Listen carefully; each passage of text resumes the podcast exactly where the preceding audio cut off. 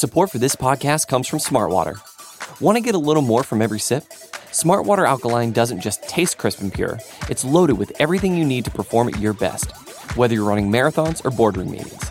Elevate how you hydrate and pick up a Smartwater Alkaline today.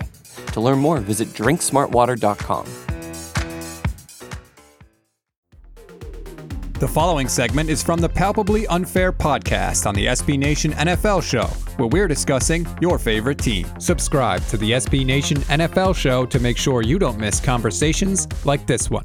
Positive performance aside, Kyle, you asked me last week, uh, this guy, I'm going to talk to you, gentle listener. I'm not going to talk to Kyle. This guy, Kyle, asked me last week, did you see the Bengals play? I covered the Eagles. The Eagles played the Bengals, and he was he was asking me about Joe Burrow so let me turn back to Kyle now. Kyle, did you see Sunday Night Football? I was asleep. I did not see what happened. I did okay. not. I was not even sure who played. So you're gonna have to fill me in, please. So Nick Mullens, come on down. You are the next contestant on Do You Have a Quarterback? Uh, or maybe Do You Have a Backup Quarterback? Uh, Kyle, buddy, I, I, I spent all week singing Mullens praises on the BGN feed. And uh, look, I still think he's more than a serviceable spot starter. He was pressured on 58.4% of his dropbacks, a league high for week four.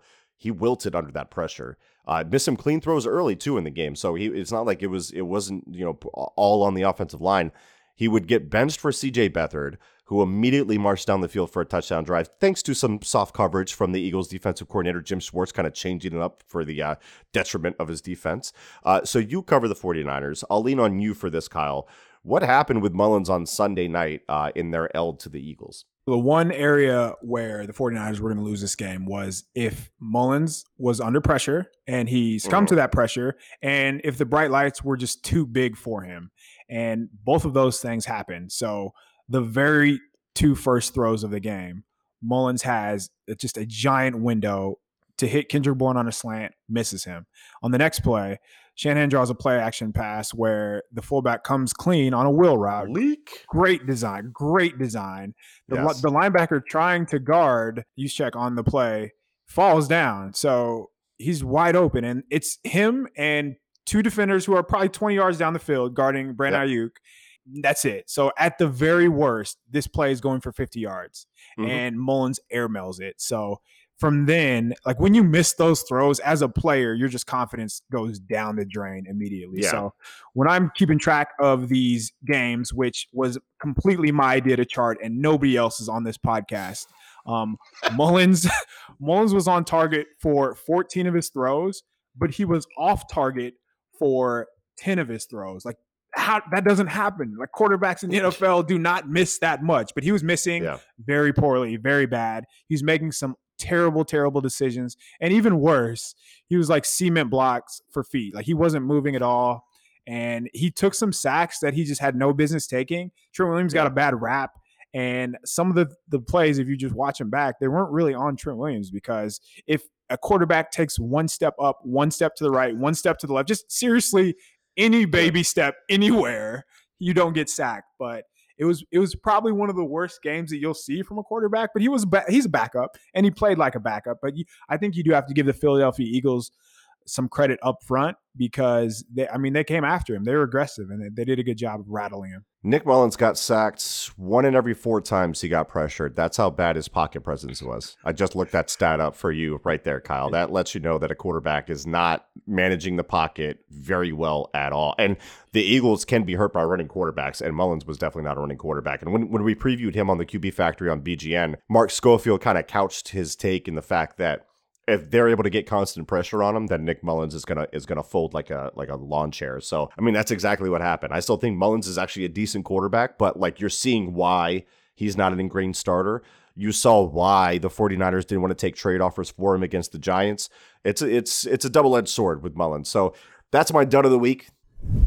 Random stat for you, Kyle, as far as like what I got to look forward to in my week. We talked a lot about the Steelers defensive line on this show uh, even in our first episode before the season, saying that they were going to wreck the New York Giants' offensive game plan, and they in fact did. Through four weeks, the Steelers' defensive line is first in pressures, second in sacks, tied third in quarterback knockdowns. By the way, these are volume stats. This is not percentage wise. These are volume stats. Kyle, they have only played three games. Uh, just about everybody else has played four. Hands down, the best defensive line in the NFL. Yes or yes. Uh, yes. The answer is the answer you were looking for is yes, and the only acceptable answer was yes. So even when you take it to like percentages, they are just blowing teams out of the water. So the 49ers are second in pressure percentage at 30%. They are mm. nowhere near the Steelers. What would you guess the Steelers' pressure percentage is? Pressure rate percentage? I got to imagine with the teams that they've played that they've got to be somewhere around maybe 42%. The Steelers are getting pressure 46% of the time Jeez. this season, which is That's wild. It's not your place. Not fair is the best way to put it. Like that should not be fair for a quarterback to have to essentially be pressured on every other dropback is is what that's close to. Uh yeah, they they're just getting so they after raised they raised the 49ers pressure rate by 50%. yes, yes. that sucks, man. like, like th- there's nothing that you could do about that. By the way, Carson, here's another random stat for you. Carson Wentz has a 28.0 quarterback rating when pressured this year. so, so, a lot of people that are dunking about Carson Wentz having an okay game, and I thought he had an okay game against the Niners. Then we, we, we might be in for a rude awakening coming up here against the uh, the Steelers and then the Ravens after that. Make sure you don't miss our next conversation by subscribing to the SB Nation NFL show wherever you get your podcasts.